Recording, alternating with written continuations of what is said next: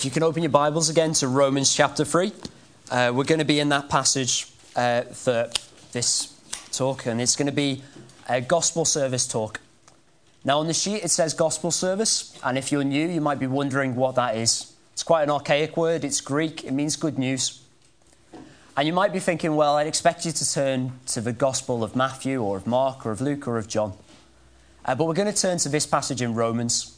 Now, one of my friends once described it, he was a non Christian, he described this as the most negative passage he's ever read in the Bible because of what we read in Rome, between Romans 3.10 and 3.18. But we're going to look at it today because I believe it's got good news for us. It's nothing new, it's nothing different, there's going to be no insights. It's just looking through how this Bible, how this passage in the Bible explains to us about the good news that we have. So we're looking at Romans chapter 3, verse 9 to 26. And I want to start off by asking a question. It's a question that I think a lot of people are asking. I've heard a lot of people around the country on UBM teams ask me it, and they ask it in different forms and different shades, but it's more or less the same. It's what happens to the good, let's say, Buddhist? What happens to the good Buddhist? See, a lot of people know that as Christians, we believe that it's only because of Jesus that we're going to heaven. It's only because of what he's done for us. So the question that a lot of people ask is well, what happens to the good person who doesn't know Jesus, who doesn't believe in Jesus? What happens to the good Buddhist? Only the other month, I was walking through the library in Liverpool Uni, uh, and I tend to, I tend to like, I like chatting to people. And as I was walking in, I was looking for a couple of friends to talk to before I started working. Uh, I looked down the first few rows, couldn't see anyone. It's in the part of the library where you can talk to people, so don't worry about that. But I met at the back Harvey. Now, Harvey's a mate of mine. He's not a Christian, he's an agnostic. That's not his real name. He's an agnostic. Uh, he's also a Marxist. Uh, he's also, uh, he holds to quite a lot of philosophical like, views. He likes talking about philosophy. He's a philosophy student. And I, I generally enjoy chatting to Harvey and getting to know him a bit better. And I was chatting to him on this day. And he asked me a question. He's reading his Bible. He's reading the, uh, he's actually starting at Revelations and reading backwards. But he's reading the Bible we gave him. And Harvey asked me the question, Chris, what happens to the good agnostic? Which is obviously a big question for him because he re- he'd regard himself as good. He'd regard himself as agnostic, so he wants to know what happens to the good agnostic. And we opened up this passage and we went straight to this passage because I believe this passage is the answer to that question. Now, the reason why I think this question is so common, uh, why so many people are asking what happens to the good Marxist, the good Buddhist, the good agnostic, is because there's a common lie that a lot of us have bought and a lot of people have bought around this country. See, a lot of us around this country generally believe that everybody we meet today will be good. When we walk down the streets, everyone we pass is generally a good person. Everyone we bump into, all the friends that we have, they're good. We generally believe that. You know, maybe there are some bad people. Maybe Hitler was bad. He's in a special category of evil over there. Maybe there are a few more bad people, but they're all in jail. We'll never meet them. Everybody we meet is good. And that's kind of what we get told as we walk around. We get told that as a baby's born, it's a good thing. Now, babies are good things, they're a gift from, gifts from God. But we believe, oh, they're good, they're pure, they're innocent. That's actually a relatively recent belief.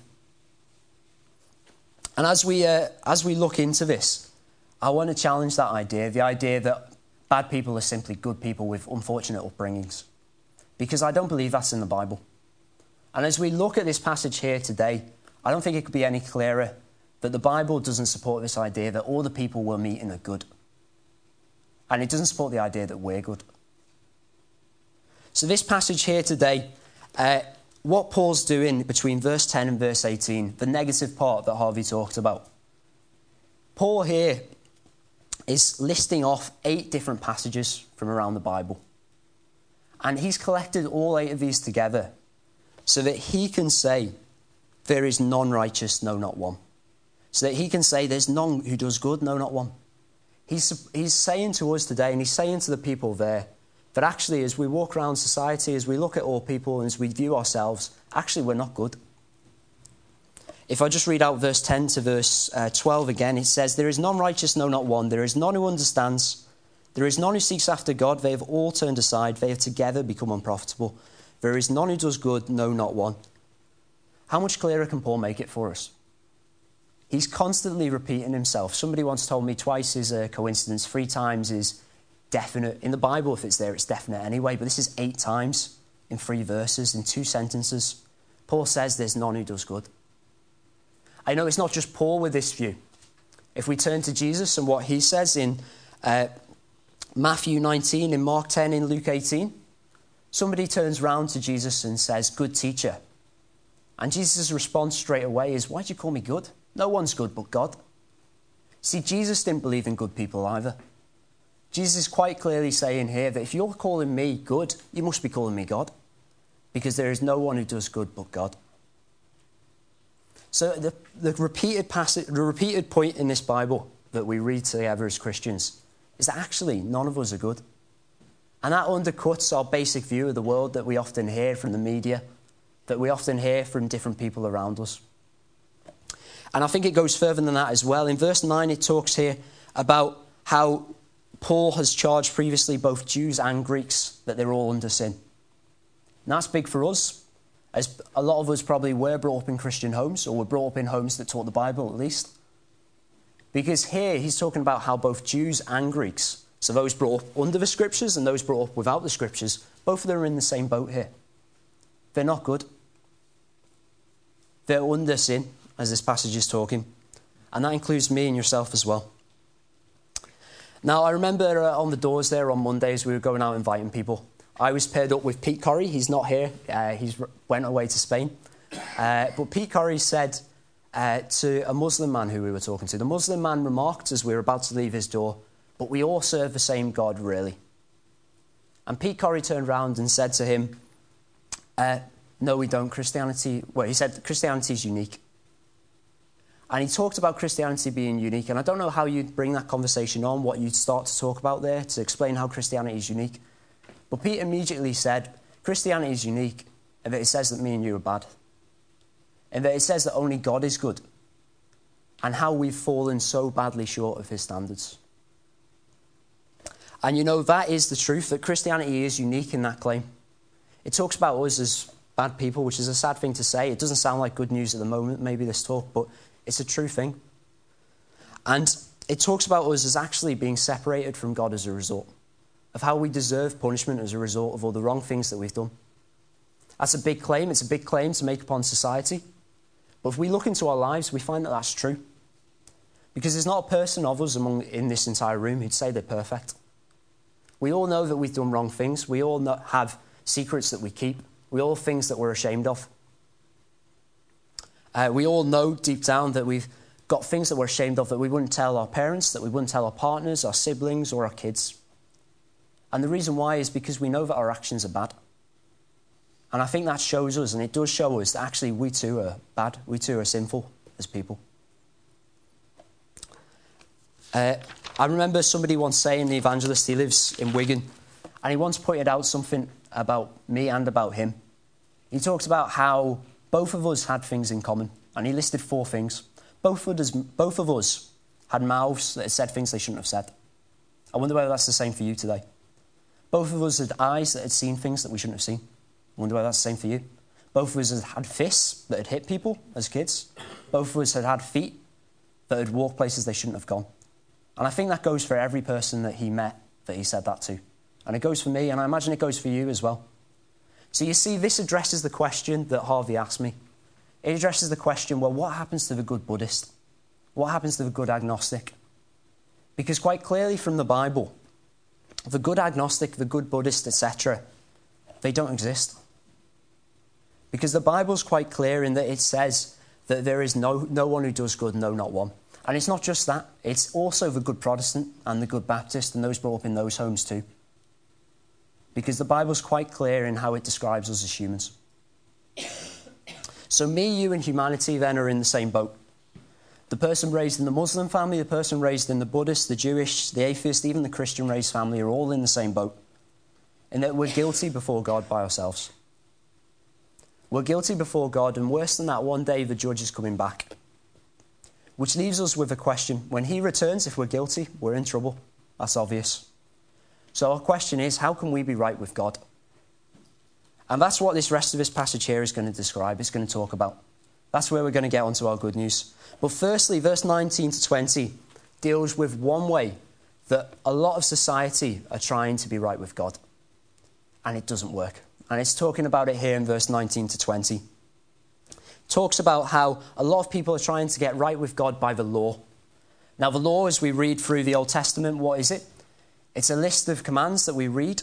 And we read of some negative commands. We know the Ten Commandments. We probably learnt them as kids. Uh, not all of them are negative, actually, but quite a few are. And it's things that we shouldn't do. And then we read through other things, such as honour your parents, things otherwise, such as um, giving tithes, positive commands. So don't do this and do this. And you see, there's a lot of laws in different religions around the world that basically say, don't do this, do this. And that will make you get to heaven. If you give enough to a certain organisation, if you don't do certain things, if you do follow certain practices, that'll make you right for heaven. That's what a lot of groups say. As a geographer, I'm into numbers, I'm into stats. Uh, there are 7.7 billion people on this planet today, of which 5.8 billion are in religions that are basically saying that to them. They're saying, don't do this, do that, give, give us a certain amount of money or time or etc., and then you may get to heaven. I've met countless of them around the beaches and around uh, the towns in Britain and Ireland as well. Uh, and they all have the same story. I'd like to share two of them with you today. So, one uh, was a group of Muslims down in Bournemouth, this was. Now, they grew up in Qatar and in Oman. They came over here to learn English. When they come over, we play volleyball with them and we get talking to them. And they tell me that there's five pillars. And if you follow these five pillars, you'll get to heaven. And they're honourable things. They're things that we would respect. Giving to charity. Uh, praying five times a day. Okay, it's to, it's to Allah, but they pray five times a day uh, creeds, saying certain beliefs, Ramadan, fasting, and also uh, Mecca as well. And they follow these five pillars. They say that they've done these five pillars, and you ask them, Are you sure of heaven? That's what you said you need to do to get to heaven. Are you sure of heaven? And they'll turn around to you and they'll say, No, I'm not sure of heaven. And if we talk about the Catholics in Ireland, where my own family's from, they have lists as well. Get baptized, do your seven sacraments, uh, give money to the church, go to um, religious islands, spend time there, abstain from certain things that are pleasurable, and that'll get you to heaven. But you know, when you ask them again, when I ask my own family in certain cases, are you going to heaven? They'll say, we don't know. But they've done everything that they've been told to do for that. They've ticked all the boxes, and yet they're no surer of heaven. There's loads of different honourable things that religions are telling us to do. And a lot of people, those uh, billions of people that we talked about earlier, they keep piling on more and more honourable things in the hope that will get them into heaven. They spend their life's endeavour trying to get right with God by doing more, by doing more. And they pile on more and more honourable things. But the sad situation is that for a load of those religious people around the world, they start off unsure of heaven. They spend their life doing all these commands, following all these rules, and they end up still unsure of heaven. Nothing's changed. And it doesn't matter how many more honourable things they pile on, because ultimately what they've done is they failed to deal with the real issue. They failed to deal with their sin and their guilt before God. If anything, all these honourable things have done is given them a distraction. And that's what verse 19 talks about here. Verse 19 and 20 are on about the law. And they talk here about how before the law, every mouth will be stopped. And that's a true thing. One day when we stand before God, there's this idea of how all the mouths will be stopped. It gives me this idea of how, um, how often when you blame a child for something, maybe if they've done something wrong, they'll try and excuse themselves. Their mouth cannot be stopped. They'll try and say all the ways that they've, all the good things they've done, all the excuses they have. But before the law of God, actually, we have no excuses. We have no amount of honourable things that we can bring. And just as these Jews uh, had been following the law, had been carefully following it as well. That couldn't ever make them right with God. That wasn't enough. And before the law, actually, they'd stand with their mouth stopped. Harder than that, in verse 20, it goes on to talk about, actually, in verse 19 at the end, it talks about how they be, will become guilty before God. We talked about before how the judge is coming back, and when he does, this passage says that despite them having followed the laws, despite them having followed all the religious rules, actually, they'll still be there guilty before God. Verse 20 couldn't say, verse 20 couldn't say it any clearer. It goes on to say, Therefore, by the deeds of the flesh, uh, deeds of the law, no flesh will be justified. Justified is a big word. Uh, it means to be declared innocent. It's a legal word. So if you were in a Roman law court and there was somebody who'd done been accused, if they were made, if they were found to be innocent, they would be justified. They would be declared innocent, and that would be their sentence. They would be innocent. Similarly, here the law can never do that for us. The law can never get away from get, get our guilt away. Can never get rid of our guilt. And I, I wonder how it feels if we turn that a bit closer to home, because it's one thing to look outside the church uh, and to think about how they are following laws, they're following specific commands, but often, I think around the world, we can follow, um, we as evangelical Christians uh, have many people uh, amongst our congregations who often follow the same sort of ideas.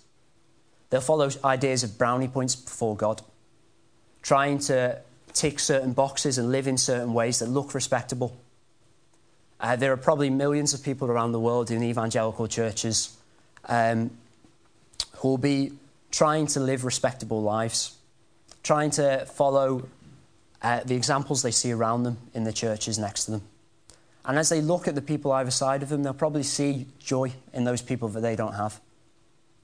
Because they're trying to follow religious laws, but they're following uh, laws that can never justify them because that's not what the Bible is claiming. It does give us commands to follow, it gives us commands that we enjoy following, but it never says that they will save us, it never says that they will justify us.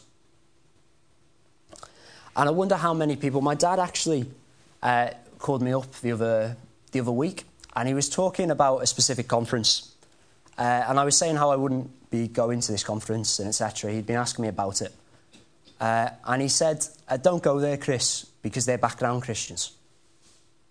Uh, they're Christians who merely have been brought up in a, back, in a Christian background. Their dad's the trustee or etc.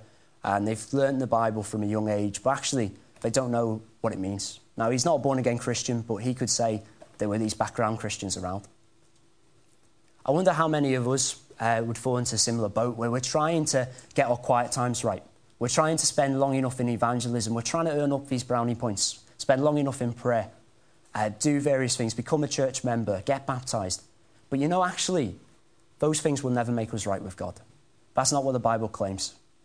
And that puts us in no better position than those other five point whatever billion people around the world. Because that's not what the Bible is claiming, and that's not the good news that the Bible has. And now we're going to look at actually what it is, because in verse 21 it talks about, but now the righteousness of God apart from the law is revealed talks about a new type of righteousness, a righteousness uh, that's being shown to us that's not from the law. And this righteousness, it talks about it being witnessed by the law and the prophets. See, this book that we hold in our hands today, uh, that Jamie read from earlier, is the, it's the best selling book in the world. It's a book that's changed countless people's lives. I remember when I was in year 11, I flicked through uh, a book that talked about those on death row. And so many of them had hope from this book the book, the Bible. And as we read through the Bible, this whole Bible is pointing to one thing it's pointing to this story of Christ and talking about, how, talking about God and how much He loved us and about this way that we can be forgiven. And this righteousness uh, that's being revealed, uh, being witnessed by the law and the prophets, that's what I want to come and talk about here today. And I think verse 22 gives a beautiful summary of it. It says that this is the righteousness of God through faith in Jesus to all and on all who believe. Now, that's a beautiful statement, and I want to break that up here today into its three sections. So, we're going to quickly look at that. And it's firstly the righteousness of God. So, that's what's being held out here. That's what, if you would like, is being offered here. It's not just forgiveness of sins, it is that, but it's so much more as well. It's the righteousness of God. That we can stand before Him pure and clean in His robes. The Bible talks about Him clothing us with His righteousness. And that's an amazing thing that God would offer us that. As we talked about, we're not good, we're bad. And yet, God, out of love for us, would offer this great thing His righteousness. So that's what is being offered. The question, though, how do we receive this offer? Again, the second part of this says through faith in Jesus. Now, I think that's one of those sort of Sunday school responses, the classic Sunday school responses, where it doesn't matter what the question is, the kid already has his hand up with the answer. Uh, and it's normally Jesus or God, and the question could be, What did you have for breakfast this morning? It's something that they don't really understand. They just know to throw out that statement. What is this through faith in Jesus? Well, that's the way that we can receive this salvation. And it's something that actually should be quite easy for us to understand because it's something we've all exercised, we've all practiced exercising in faith in the last couple of hours. Because uh, as a friend of mine, I've heard it a few times, but a friend on a UBM team once said to me, and I could see that they meant it. They said to me, faith is like a chair. Now, you, if you know this illustration, you know where I'm going. If you don't, you probably have no idea what I'm talking about. But they said faith is like a chair. Because before we all came in today, were, all these chairs were empty. And then each of us individually went up to the chair, we looked at it, we examined it, and we decided it was good. So what did we do? We sat on it. We took our feet off the floor, we became completely reliant on that chair, and we put ourselves into it. We had faith in that chair. And you know, it's the same when we talk about through faith in Jesus. It's putting our life, our eternity, putting all our hopes into what He has done, into Him and all that He did by coming to earth, all that He set out to do. And it's for us to put our faith in those actions of Christ, not in ourselves, not in the laws we discussed earlier, not in all the things that uh, we could be doing, in all the things we could be giving, in all the things we haven't done, but instead purely and simply in what Jesus already has done. And it's through putting our faith in that. Now, this week I had a, a very panicky call from a friend of mine. Uh, his name's Ben Huxford. A lot of you will know him. He's one of my best friends since I was growing up in school. And Ben Huxford was panicking because he's going to Ireland and he's a bit scared of the prospect. He was wondering whether his car would get smashed in because it has an English number plate and various other things. But one of the things he was wondering about uh, was Stena ferries. Now, there's a Birkenhead to Belfast ferry that he'll be getting. Some people have been on it in this room. It's rather an adventure. It's an eight hour ferry, 10 hours if you're going at night. And it is, if you know the song This Way, That Way, Forward and Backwards Over the Irish Sea, it is very much this way, that way, forwards and backwards over the Irish Sea. Uh, and Ben was a bit worried about this journey. Now, let's say Ben was on uh, this ferry, he will be on it rather soon, uh, and it's on a particularly rocky day. And he gets up onto deck. You can go out and you can walk on the deck outside. Don't know why you'd want to do that, but you can. And let's say it flings him off into the sea. Well, it, it, to me, it's like this. If he gets flung off into the sea, he has no hope in himself, does he? If he, we're, we're going to assume he's out at sea at this point. If he can't see land, he's not going to be able to swim by himself. Hypothermia will get him before anything else, so he's limited on time anyway. But even if he wasn't, he probably couldn't swim that far. Uh, not judging his swimming capabilities, but probably couldn't. Um, but let's say there's a lorry driver who notices that he's been thrown into the sea. That lorry driver comes down, he throws out a life ring. He throws out Ben's only hope.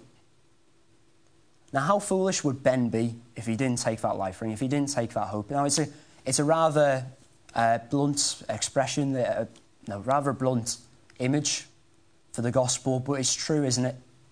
That we too will never have hope in ourselves. And what Christ offers here, he offers the righteousness of God. He offers it through faith in Jesus. And similarly to Ben in that sea, getting washed this way, that way, forward and backwards, he has to take that life ring. That's his only hope.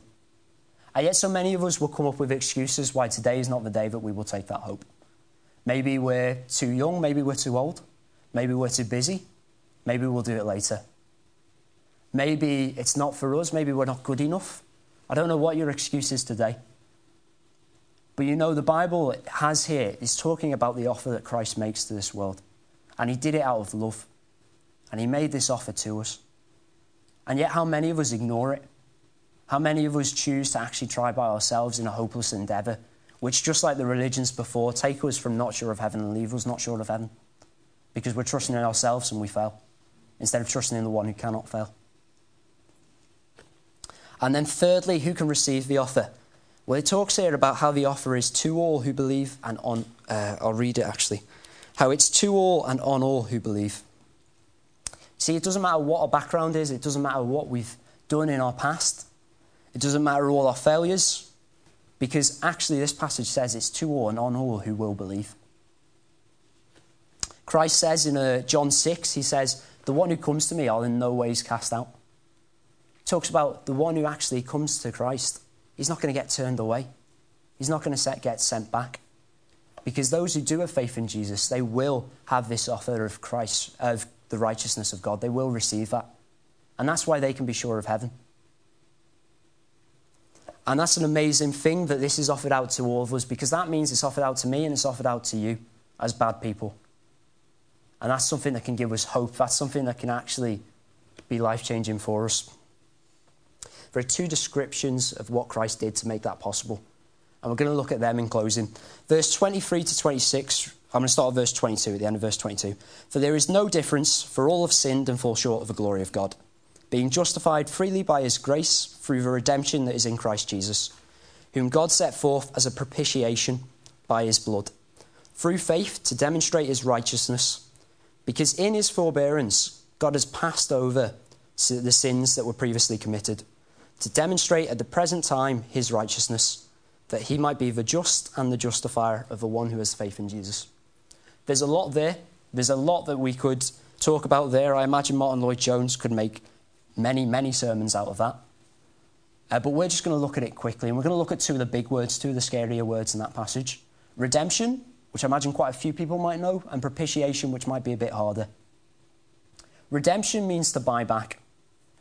The idea of redeeming, I think, is beautifully summed up in a UBM story that we tell to the kids on the beach. Uh, I think Steve's told this one as well uh, in Kids Talks. It's about a boy who builds a boat. He builds this boat and he loves this boat. He spends ages crafting it and carefully designing it. And then he puts it in the sea. And occasionally it will come, go round and come back to him, and then he'll put it back in and he'll watch and he'll enjoy his boat. One day the wind catches it and blows it off course, and he can't find his boat anymore. He can't see it. Sad and very distraught, he walks round town. And a few days later, walking round town, he sees in a charity shop his very boat there in the window. He looks at it, it's got the crafts, it's got his finger marks in the paint, it's got it all. That's his boat. And he wants it back. Goes into the charity shop, asks them, How much is this boat? It's mine, I'd like it back.